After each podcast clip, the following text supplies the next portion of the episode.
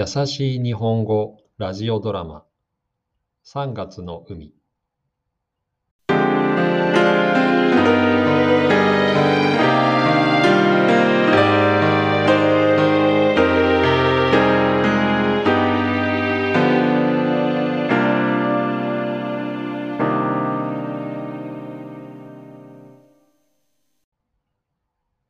高校からの帰り道で直人は京子に言った。土曜日、最後に海を見に行かない？俺、運転するから。うん、大山は賑やかな町ではないが、便利で住みやすいところだ。直人はこの町で生まれて、高校までずっとこの町で暮らしている。京子は小学校4年生の時に東京から引っ越してきた。それから同じ小学校に通って、他の友達と一緒に公園で遊んだこともある。でも、二人で話したことはあまりなかった。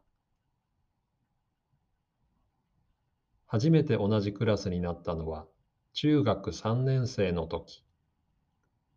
直人は教室の一番前の席で、京子の席は教室の後ろ、窓の近くだった。京子はいつもそこから直人のことを見ていた。家が近いから夏頃から時々二人で一緒に帰るようになった。それから二人が恋人になるまであまり時間はかからなかった。俺たち、何年になる？3年半。忘れたの？うーん、計算が苦手でね。3月なのに雪が降り始めた。雪。初めて手をつないだ時も雪が降っていたね。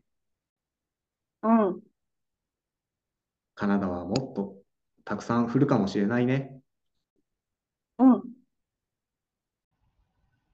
京子は卒業式が終わったらすぐ自分の夢のためにカナダへ行く。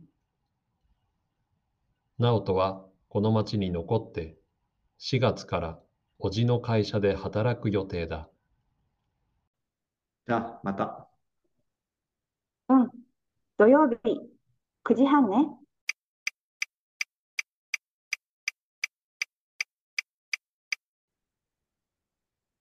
もしもし、ごめん。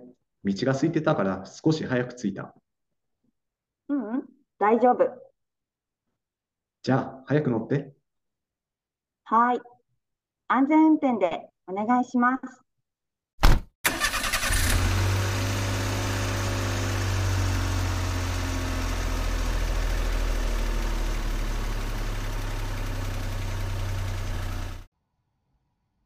車の中ではこの日のために直人が選んだ歌が流れている。日本語の歌も英語の歌もあるが、どちらも明るいものが多い。ちょっとあそこのコンビニで何か買おう。初めて人を乗せてドライブしてるから緊張して喉が渇いたよ。それにちょっとお腹も空いて。うん。じゃあ、私が買ってくるから待ってて。オッケー。はい。これ。お、サンキュー。京子が選んだのは、温かいコーヒーとドーナツ。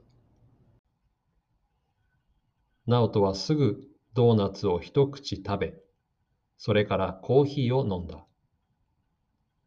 どちらも今の自分の気持ちに似ているな、と直人は思った。